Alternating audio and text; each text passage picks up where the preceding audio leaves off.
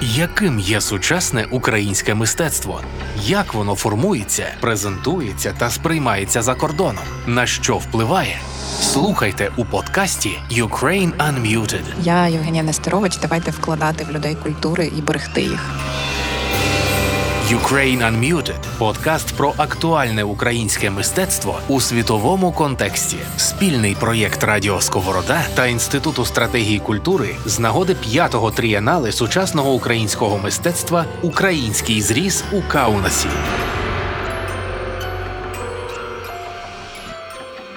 Доброго вечора. Е, Це подкаст Ukraine Unmuted. І у нас в гостях сьогодні Богдан Шумилович, мистецтвознавець, дослідник і поціновувач українського мистецтва. Буває, так. Я почну е, з простого питання: а за що ти любиш українське мистецтво? То чи ти сказав, що я його люблю? Так, давай розберемося, чого ти його не любиш. Так хто казав, що я його не люблю. Та якось е, Франко говорив про русинів, як вони його задовбали. Та, типу, все життя він займався, Весь час про це говорив. та, займався тим, що е, е, створював для них мову, писав казочки для їхніх дітей, водив їхні горби інших українських інтелігентів. Але він особливо ніколи не розповідав, як він їх любить. Та? Бо особливо і любити не було за що. Е, Українське мистецтво цікаво е, як феномен. На нього можна дивитися як антрополог. Чим більше тримаєш дистанцію, тим краще. Але воно важко, оскільки я багато тих феноменів знаю особисто і не, не одну пляшку випив з ними, то відповідно можна назвати це включеним спостереженням. Ось я радше таку маю позицію е, спостерігача, як в антропології, і веду включене спостереження. Абсолютно не досліджую в сенсі архівному чи якомусь такому академічному, а радше антропологічному. Вивчаємо досвіди. Це цікавий підхід. Е, Скільки вже років налічує це твоє включене спостереження? Ну, я вступив в академію мистецтв в 93-му році, і так от воно тече. Я періодично намагаюся піти і гримнути дверима, але воно не виходить. І якось я вичитав якийсь автор, бо, це ж якби періодично ти хворієш якимись художниками. Та? Був у мене період е, Малевича. І хтось там написав, що він, коли викладав, я не знаю, наскільки це правда, але що він, коли викладав там, де тепер Білорусь, е, певні мистецькі дисципліни. Він любив так дорадчитись, вдягав е, білий халат, як лікар. І їх, наприклад, там вони малюють, і він підходить і казав: слухай, ти занадто хворий там сезаном, а тут в тебе, я бачу, вірус сьора. І якби цей автор казав, що от Малевич використовував метафору хвороби, що мистецтво воно як бацила, воно в тебе попадає, і, або як залежність, певна така форма, та, і ти вже і позбутися не можеш. Та? Тобто ти думаєш, ти можеш кинути курити, але ця залежність завжди десь там дрімає, і при потребі вона завжди з'являється, особливо як вип'єш алкоголь. Та? Тобто і десь таке з мистецтвом. Ти від нього йдеш, а воно тебе гадіна постійно е, тримає. Тому якби та, з 93-го року я постійно йду, а піти не можу. І я фактично давно не є в мистецтві, але от там і середовище, і інші люди чомусь вважають, що я мистецтвознавець. Я давно вже років 15 займаюсь історією, загалом не мистецтвом. Але ті всі друзі, алкоголіки чомусь думають, що я далі Не відпускають тебе. Не Не відпускають. Чи можеш ти пригадати, в яких категоріях говорили про українське мистецтво в 93-му році? Е, Ну, в радянських особливо нічого ж не мінялося тоді ще. Та? Тобто я. Е, ну, я родився в 76-му, та в 86-му мені було 10 років, от як грохнув Чорнобиль, і е, одна сіра така буденність е, отримала таку веселу, е, таку, депресивну буденність, та? весело депресивну, в тому сенсі, що після 86-го року всі зрозуміли, що до великої гівняної реальності додається ще щось, наприклад, масові хвороби, е- переселення, і десь. Було відчуття кінця світу? То постійно. І я думаю, ну от Гундорова каже, що от з цього відчуття і народжуються бубабісти, хоча вони раніше були, та, але що 86-й рік стає поворотним, бодай для української літератури, я думаю, для всього мистецтва. Тобто, це якби художники, вони як собаки, відчувають, часто не обов'язково можуть це проговорити, хоча бубабісти проговорюють.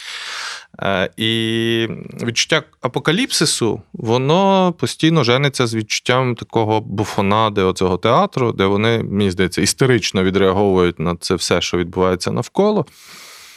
І ти маєш таку дивну історію, ти маєш радянські інституції, радянське розуміння українського мистецтва. Воно ж тільки свіжо зліпилося, тобто воно ліпиться десь там станом на 60-ті, 70-ті роки. Основні книги, праці, енциклопедії це все від дуже швидко. Вони це роблять за 30 років, грубо кажучи, після війни. Тобто, це героїчні вчинки. Вони... Наскільки українським була ця історія українського мистецтва? Та навіть якщо в ній надпис був, що це історія українського мистецтва, це був героїчний вчинок. А вона складалась з шести томів. З шести томів е, там добрих чотири було радянське, але там був важливий наратив, який постійно піддавався критиці з перспективи імперського центру. Тобто українське мистецтво А було вписане в стилі західноєвропейський, тобто вони шукали активно, а це я нагадую, це кінець 50-х, 60-ті роки. Героїчний вчинок, шість томів. А і в цей же час вони пишуть історію міст і сіл України. Унікальний проект для всього СРСР, більше ніде не повторений, просто унікальний по логістиці об'єму. Історія міст і сіл України, шеститомна історія українського мистецтва, дванадцятитомна історія України, Українська радянська енциклопедія, енциклопедія кібернетики. Я це все називаю. Це це просто це гіпнотично великі проекти, які відбуваються в розрізі 20 з чимось років. От вони от усталились, замапували, описали ту всю Україну. І тут же все починає розвалюватися. І тут же все починає розвалюватися. І ти маєш таке тільки тільки героїчно вони поскладали, і тут виходять всякі Андруховичі і кажуть, та, це то все до сраки. І починають якби наново це деконструйовувати. Ми розуміємо, що ця конструкція ще була досить свіжа і специфічна. Ми дуже цінуємо, що вони вони це наші умовно батьки. Та? Тобто вони конструюють. Ну, Для мене це була частина травми такої, ну, умовної травми. Та? Тобто ти шукаєш українську готику, але ж її, ну, по правді, нема. Ну, тобто, її там, як один мені сказав, він член ікомо, здається, був. Ну, не останнього там рівня мистецтвознавець з Риму. Він на львівську готику сказав: This is the strangest gothic I ever seen in my life. І я кажу: так, це от у нас зі всією готикою в Україні. Бо є ж якийсь гавно-костелик в Дрогобичі. Оце strangest gothic I ever seen у Львові, яка накрита рококом. І все решта це елементи, деталі, якісь напівзруйновані. Рештки, та, сліди. Романський стиль, ну, слава Богу, що окупували Закарпаття, то там знайшли елемент романського стилю. Далі у нас ми маємо виразний ренесанс, але важко пояснити, що ж це таке, український ренесанс. Але вони пробують. Потім ми маємо це бароко, яке вони сміливо називають українським, і їм всі кажуть. Какої нафіг українська барокко? І я погоджуюсь, бо це так як український джаз, це ново, ну, це неологізм. Тобто бароко є бароко. Що значить українське? Я до того, що вони героїчно того, вписують вони вписують героїчно історію України і мистецтва в європейську. Періодизацію, тому що про якусь Самару ніхто не париться говорити, що там була готика. А ми казали виразно: ніфіга, ми не Самара, ми щось інше. І це оцей жест він був дуже важливий.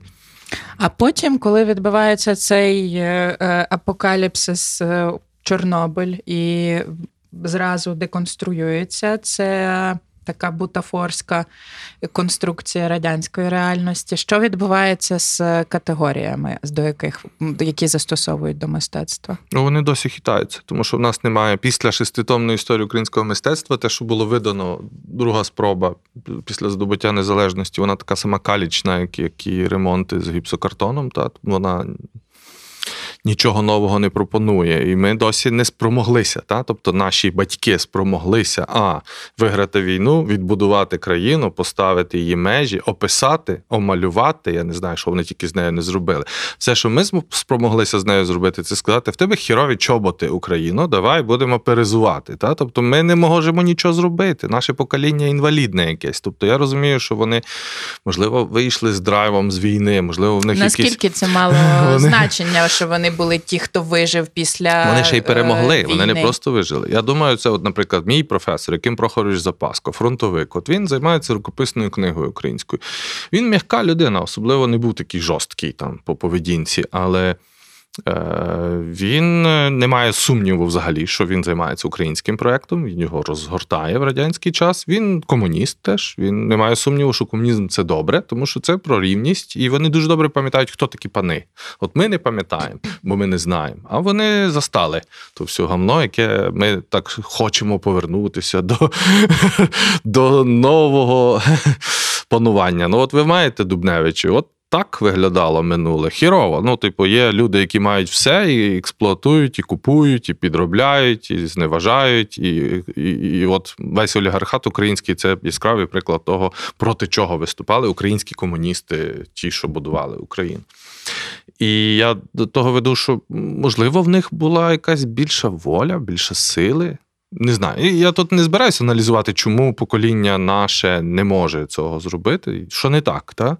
Е, Все-таки радянський проект був дуже патерналістичний. Якщо ти робив, він давав гроші на те, що робилось. Ну, я, тобто, якщо були правильні зроблені кроки, я пам'ятаю, як покійний археолог Свєшніков, от він просто археолог, так він ще комуніст, але він копає дуже важливу пам'ятку в Давидові, там е- древньоруське городище біля Львова. Та? І він йде в обком і каже: слухайте, вона цінна, класна пам'ятка, там є ще залишки вулиці, треба там музей. Він каже, добре, робимо музей.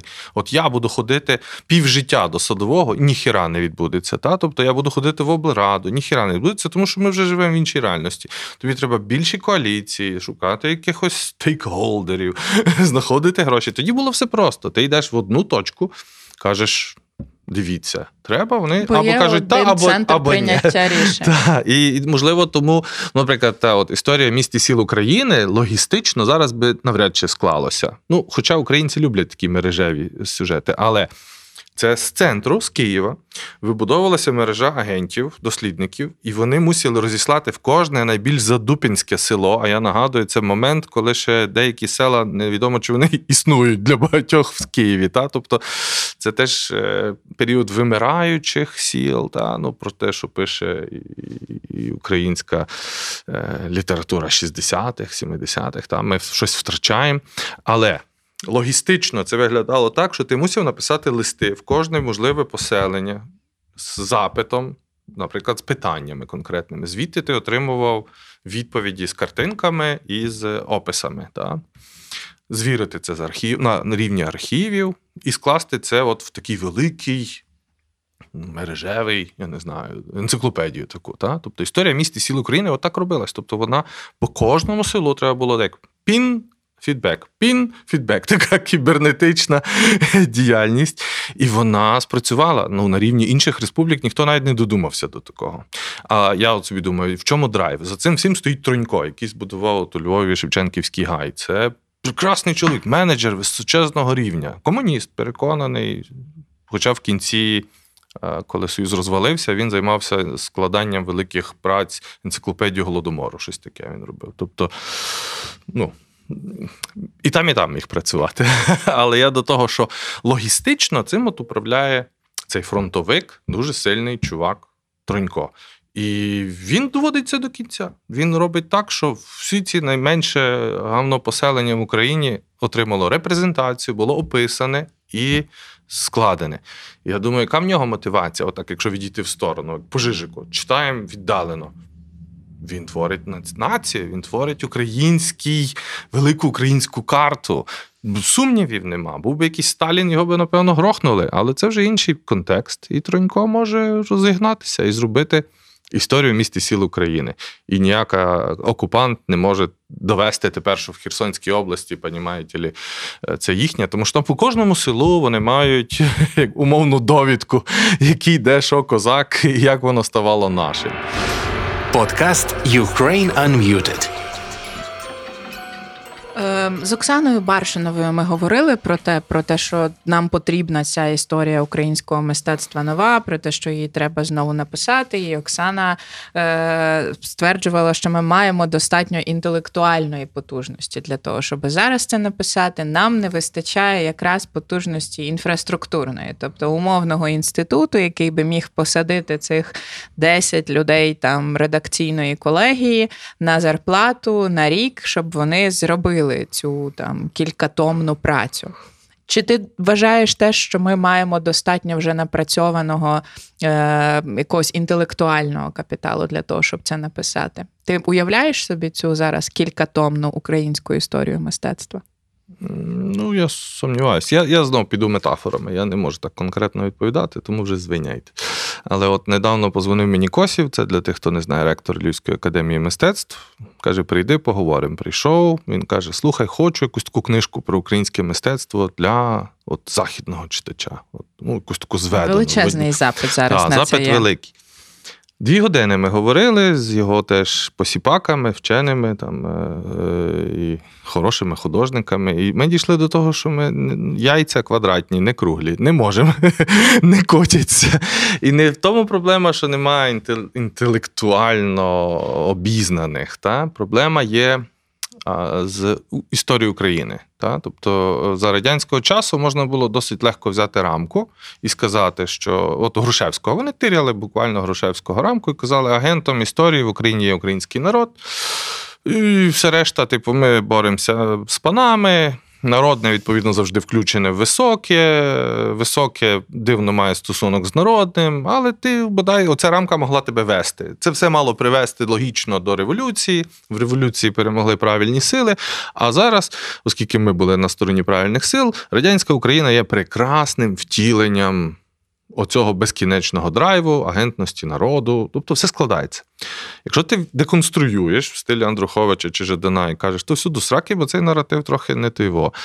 Ти починаєш малювати новий, а новий не малюється. Тому що історія України це печворк. Вона складається з різних, дуже різних сюжетів. І ми починаємо, сидимо, думаємо, ну добре, давай йдемо за Плохієм. От він каже, що історія України в різні періоди вона в різних регіонах актуалізується. Там Ренесанс на Волині, барокко в Київ, центр, там в- не знаю, там 19 століття знову ще десь, середньовіччя, можливо, десь там в Галичині. Ну, поза тим. Та? Тобто ти можеш таку знайти логіку, можеш. Але навіть коли ти її знаходиш, дуже важко описувати певні феномени, які є беззаперечно наші, але не зовсім наші. Оце, оце таке історія. Наприклад. Наприклад, Бучацькі макати. Бучач, беззаперечно, наша територія. Ми вже її нікому не віддамо, але історично була польським королівством. Так само, як і Київ був польським королівством. Я думаю, тут особливо не треба комусь пояснювати. Та? І в Бучаці, в Бучачі, наприклад, е, князь Потоцький, який має мішане походження, він е, поляк радше, як, як би ти сказав, американець. Та? Такий от він поляк.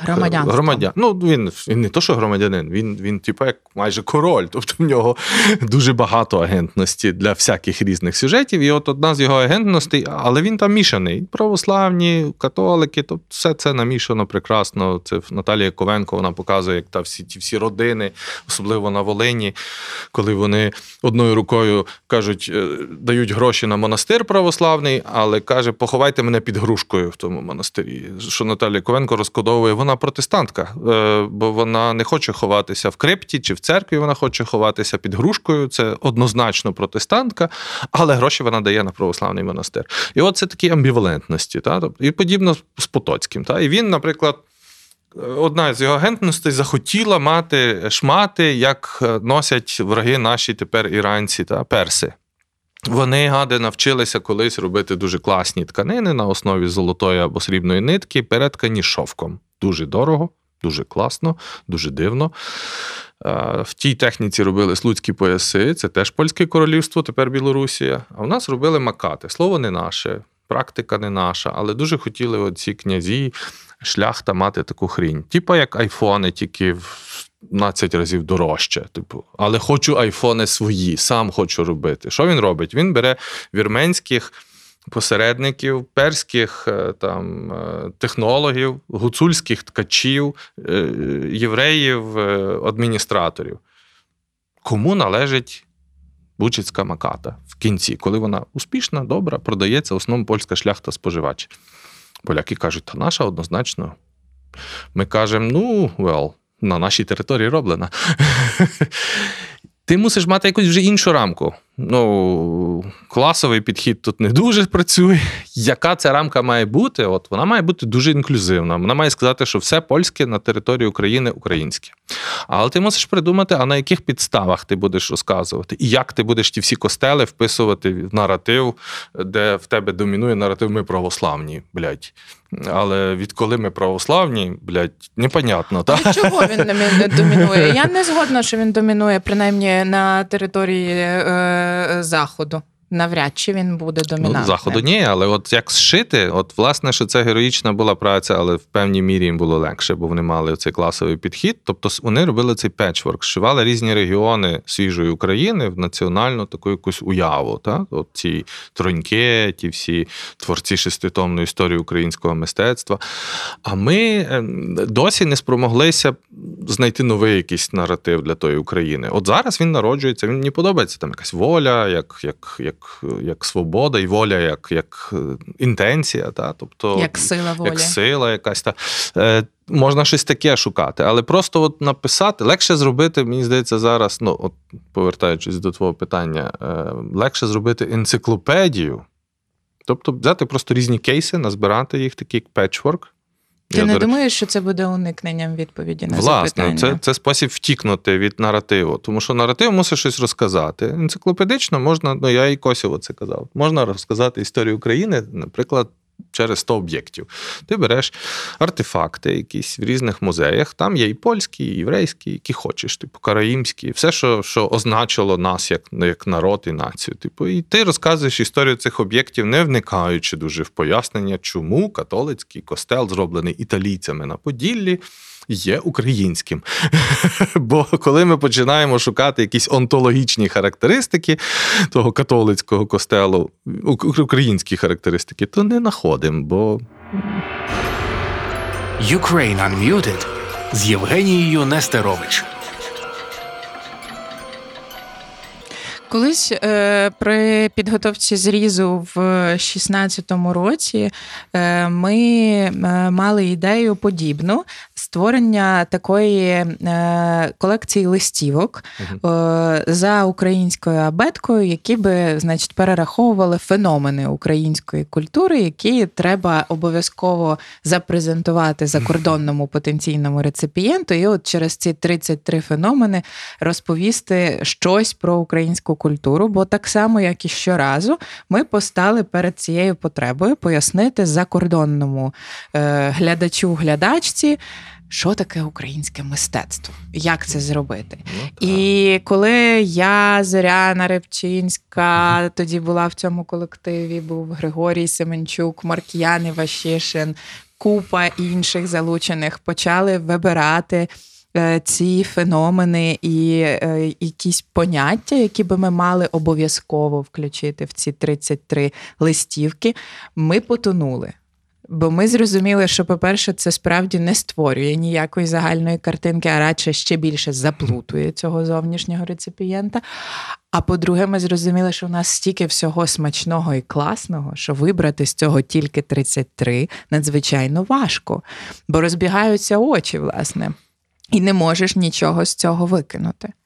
Але зараз я бачу також багато спроб е, зовнішніх дос- дослідників неукраїнців, які займалися, наприклад, українською історією е, чи історією Центрально-Східної Європи, історією регіону, ширшим контекстом, їхні е, спроби відповісти на цей запит. Бо запит є. Та? Хто такі ці українці, і е, як це так відбувається, що вони роблять, чого вони це роблять.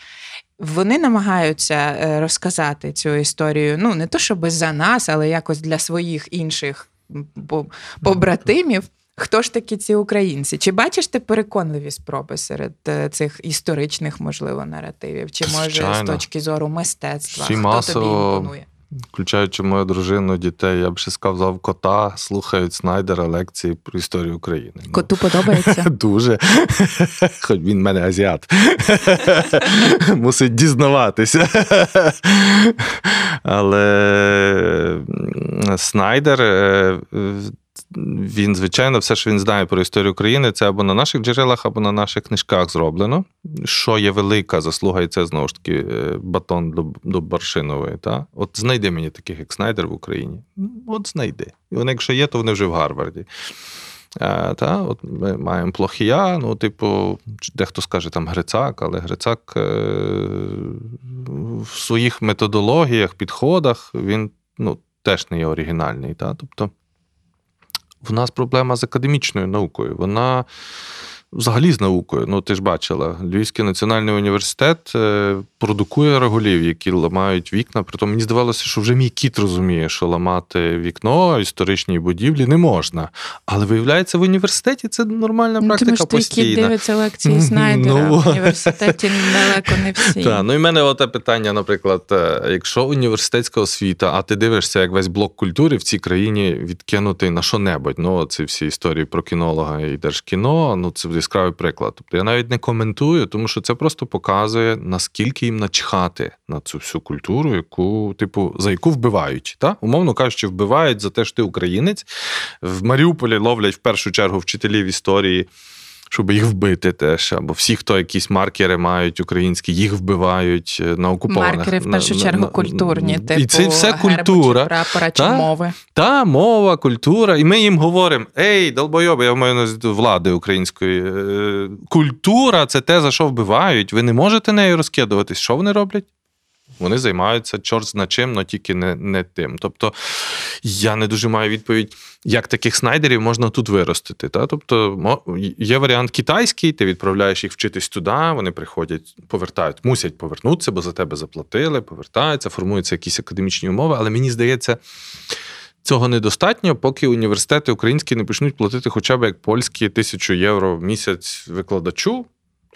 І тоді вони знайдуть причину, що тут можна залишитись якось, хоча б якось жити. Та? Тобто за ті зарплати, які є в академічних установах, це що ЛНУ, що приватний вуз УКУ, це трошки більше 10 тисяч зарплата професора. Е, ну, я розумію, що ви, ми при, у нас соціалістична країна, і ми ті, що на касі в Макдональдсі заробляють так само, як професор в УКУ, але в принципі ну, очікувати від них чогось більше, ніж на касі в Макдональдсі, не треба. Та? Тобто не вимагайте тоді від них нічого. Але повертаючись до твого питання, наративи добрі є. Наративи про Україну є зроблені тим же ж Плохієм, який в Гарварді працює і видає дуже велику роботу робить для української історії. Він пояснює не тільки західній аудиторії, але й нам самим, як можна дивитись на цей печворк, яким є Україна. Я колись пам'ятаю, підсовував художникам, які не знали історика Єкельчика, і казав їм: читайте Єкельчика, він вам пояснить українське мистецтво більше, ніж ваші історики мистецтва, тому що історики мистецтва України не володіють методологічними підходами, які володіють історики академічні, краще володіють. І, наприклад, коли зараз Єкельчик є масово читаним, знову ж таки, він ніколи не, не спеціально не писав історію українського мистецтва, але його підходи, його методи, вони дозволяють от шукати цю мову, якою описувати.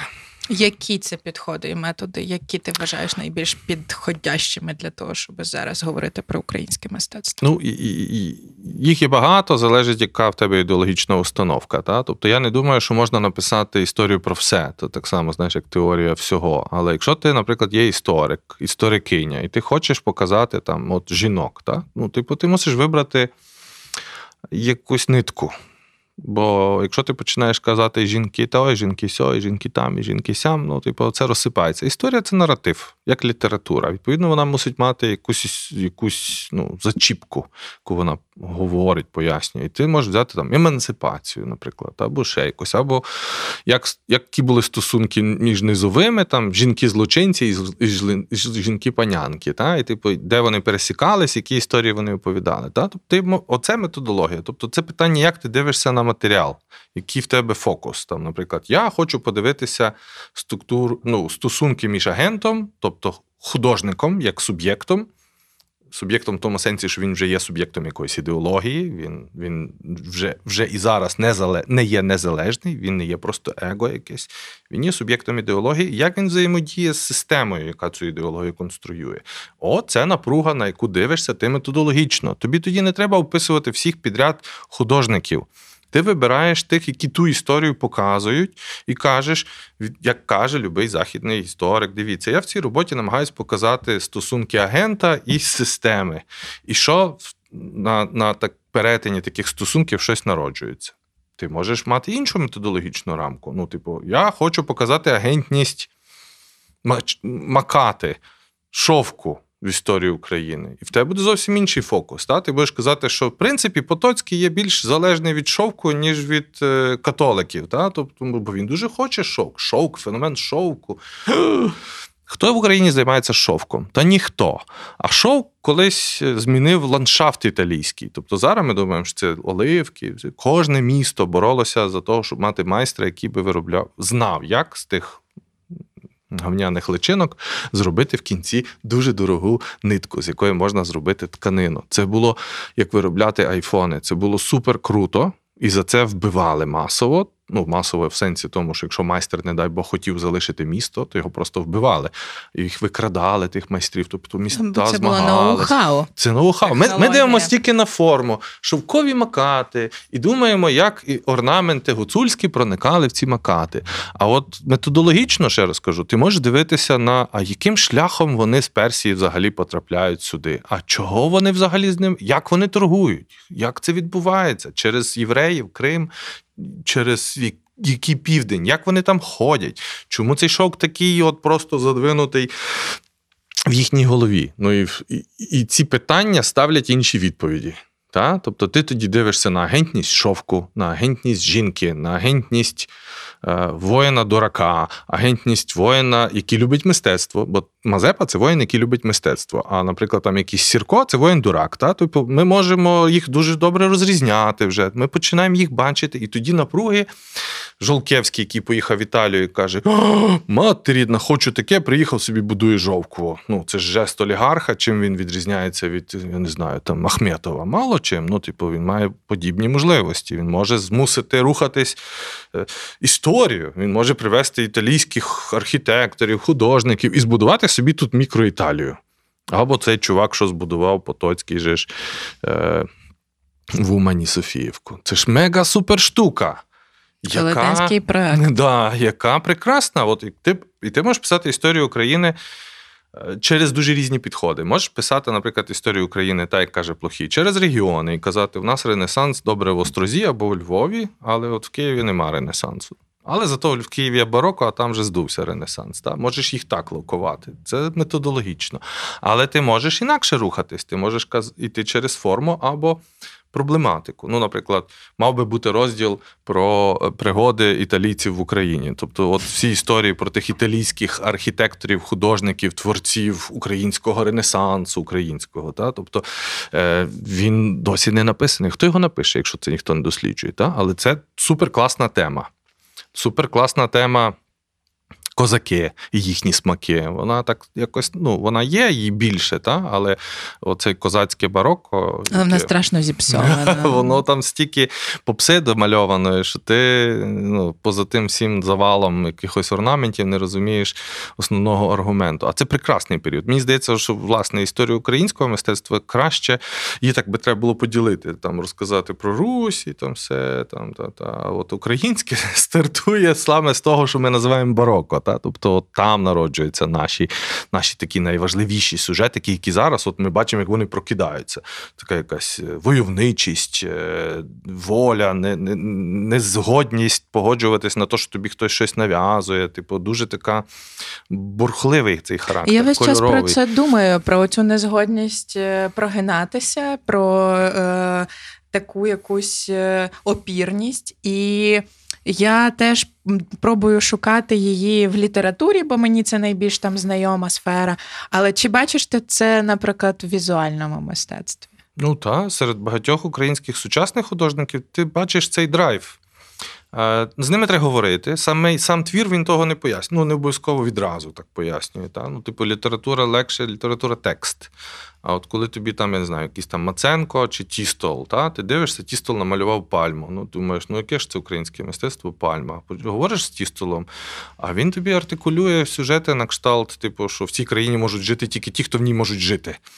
Що означає, що ті, хто не можуть жити, звідси їдуть. І українці це ті, хто освоюють те, що вони можуть освоїти, так як вони можуть це освоїти. І та пальма починає якось в контексті його трендіння набувати якихось дивних грушкоподібних форм. Я жартую, звичайно, але вона, вона раптом починає ставати українською, бо він артикулює те, що в більшості ми, ми, ми типу, ну, більш-менш самі теж розуміємо. Можливо, це не до кінця артикульовано, але. Е, Українці це ті, хто є тут. Це точно не ті, хто є там. Бо українці в Сибіру раптом стали москалями. 5 мільйонів номінальних українців в Росії, жодного повстання, жодного теракту. Де характер, де войовничість? Здулось. Та? Тобто ми розуміємо, що є якийсь сценарій в Україні, який.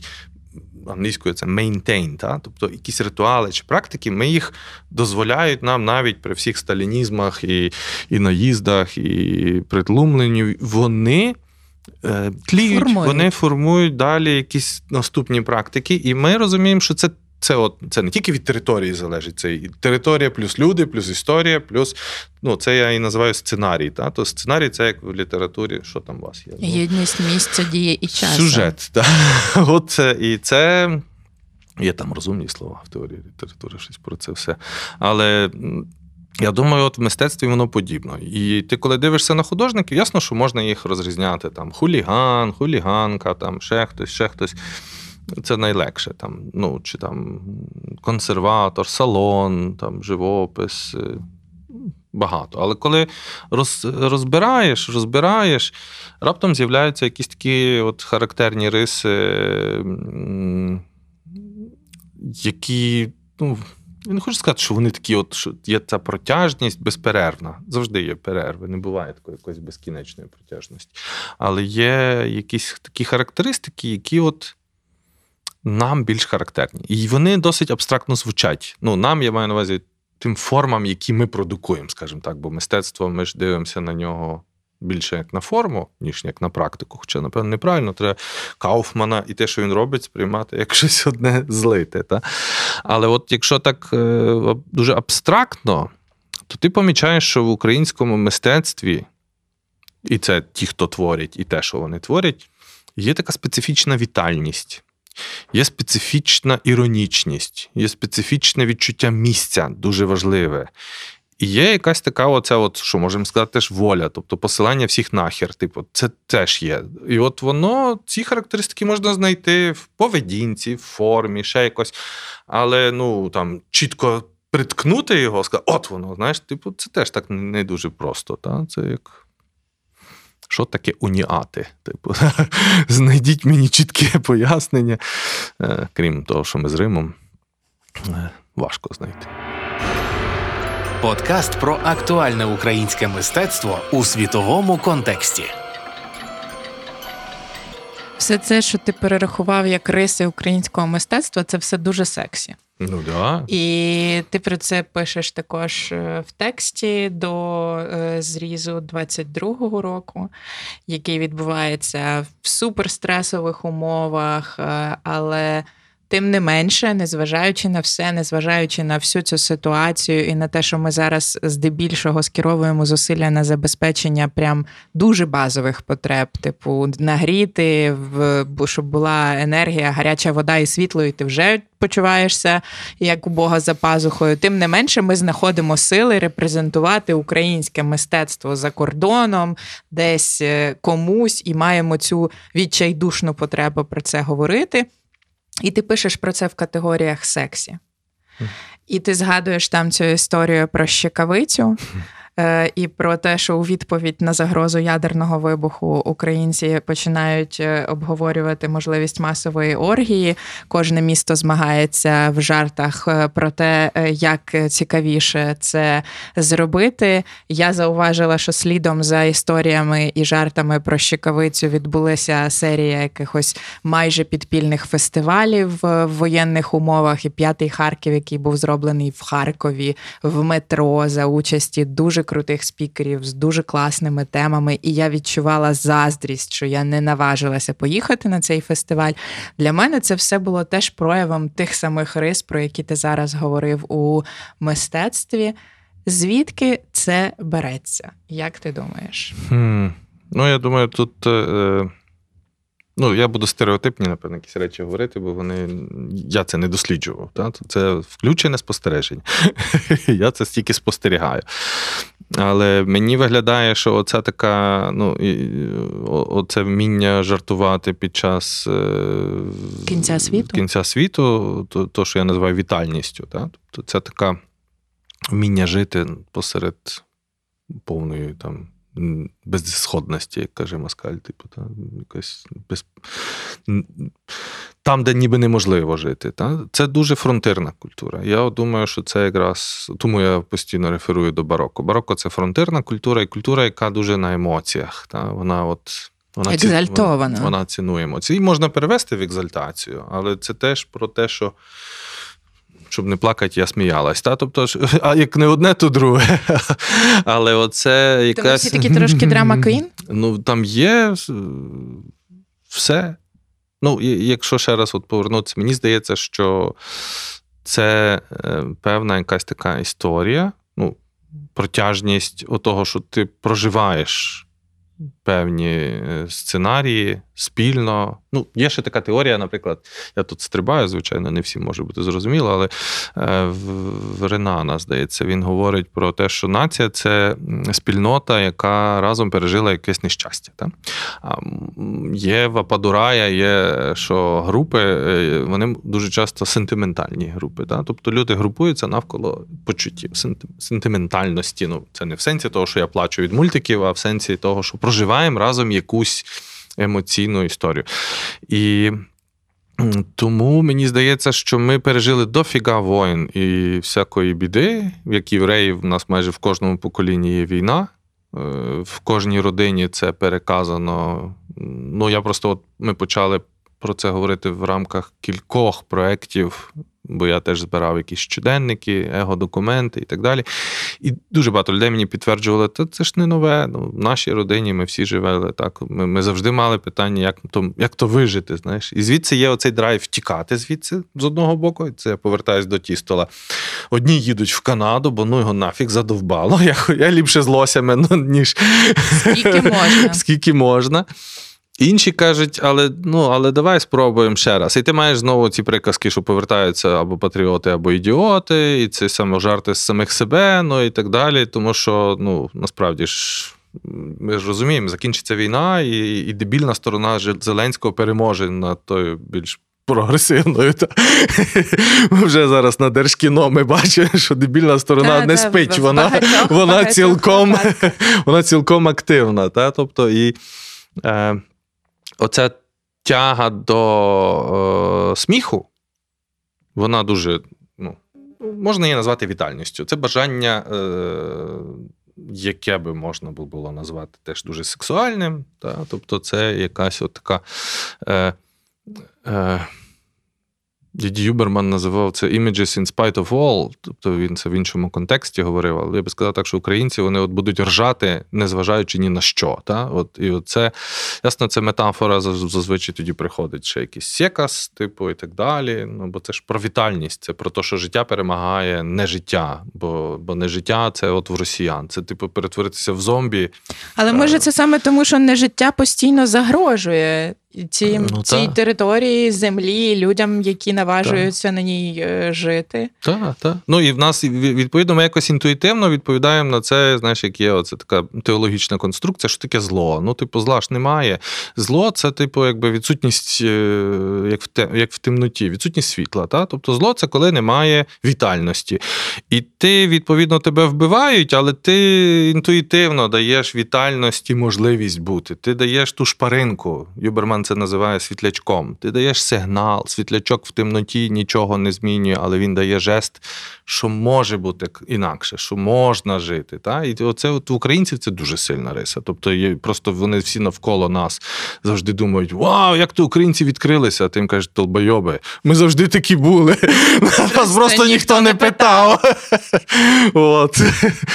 І це так виходить, що зараз якийсь є запит в світі на таких, е, як ми. Ну, можливо, можливо, якщо ми переможемо. Якщо все буде добре, якщо демони впадуть і піраміди розсипляться. Але я думаю, навіть. Ні, ну зараз ми не можемо Я програти. думаю, що Ми не крім можемо- нас просто більше нікому перемогти в Ми цій не можемо програти, та, в тому сенсі. Тому звідси є оця така, що та нехай вони йобнуть бомбою, чим хочеш. Ні, ні, ні. Ми просто вже ніяк не погоджуємося програвати, тому що наша вітальність зараз має цього упиря, оцю всю зомбі цивілізацію викинути звідси, бо ми вже достатньо нажерлись того говна. І це не наше. Вони того не розуміють. Вони на нас дивляться, як на знаєш, колись. Була така теж конфліктна історія ще десь там в якомусь 18 столітті, коли поляки почали бухтіти проти імперії, ну їх же ж якби. Таку вольнолюбиву націю захопили у пері. Та? Е, і це все 19 століття, вони постійно повстають. І ті москалі, які там придушують ті повстання, в них постійно це питання: зачем? Ну, хіра ви оце постійно бухтите. Ті теж не можуть нормально пояснити, зачем, бо це якась така от драйв, е, який ми в них теж запозичили. Це драйв того, що ні, ну я сам собі тут господар, чого ти мені тут прийшов і будеш. А вони вам кажуть, так ми ж тобі даємо можливість все робити, ви будете вели... частиною великої імперії, ну так як от вони зараз там всім розказують, як Криму чи там зараз приєднаним територіям. Ви станете в- частиною великої родини. Ми всі будемо робити велику, могутню. Це про величі.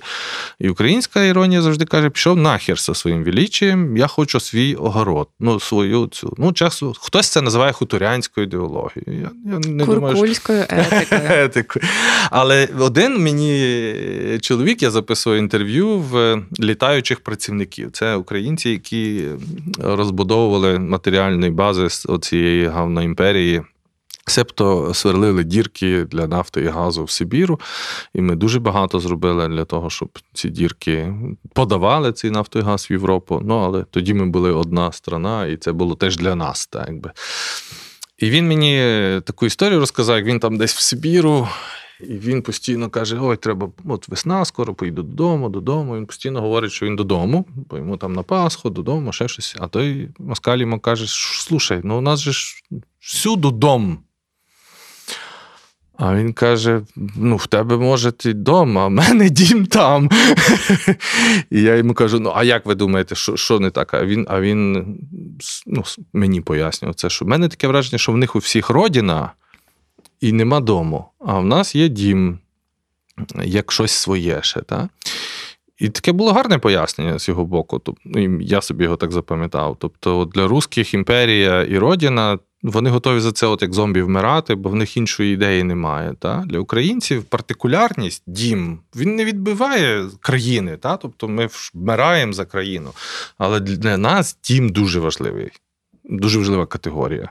Загалом, це щось, ну, це може бути і квартира, і куточок, і місто. Це поняття дому інакше. Та? Тобто дім це щось моє. Тут мені не лізуть своїми чужими правилами. Це ти сусіда приб'єш, це вся кайдашева сім'я навколо цього. Це, це хмара драм. Колись за 20 сантиметрів межі тебе би прибили. Але я говорю про це, що це Це культурно, це, це щось, з чим ми там з покоління в покоління, це повертання додому, цей дім, як, як там тут мої батьки, там дім, де могили. Тобто, це дуже важлива історія. Я дуже дякую тобі за цю розмову. Е, Дякую тобі за е, згадку про цей промінчик світла, який кидається навіть тоді, коли вже нема шансу. Я думаю, що ми зараз в ситуації, коли шансів якнайбільше. Е, Бо справді є відчуття, що нарешті ця вітальність вона вийшла на рівень усвідомленої діяльності, і ми говоримо про це. І тому, мабуть, цей зріс називається Unmuted. Е, Бажаю нам усім знайти свій голос і не замовкати. Так, світіться і не, не гасніть. Яким є сучасне українське мистецтво? Як воно формується, презентується та сприймається за кордоном? На що впливає?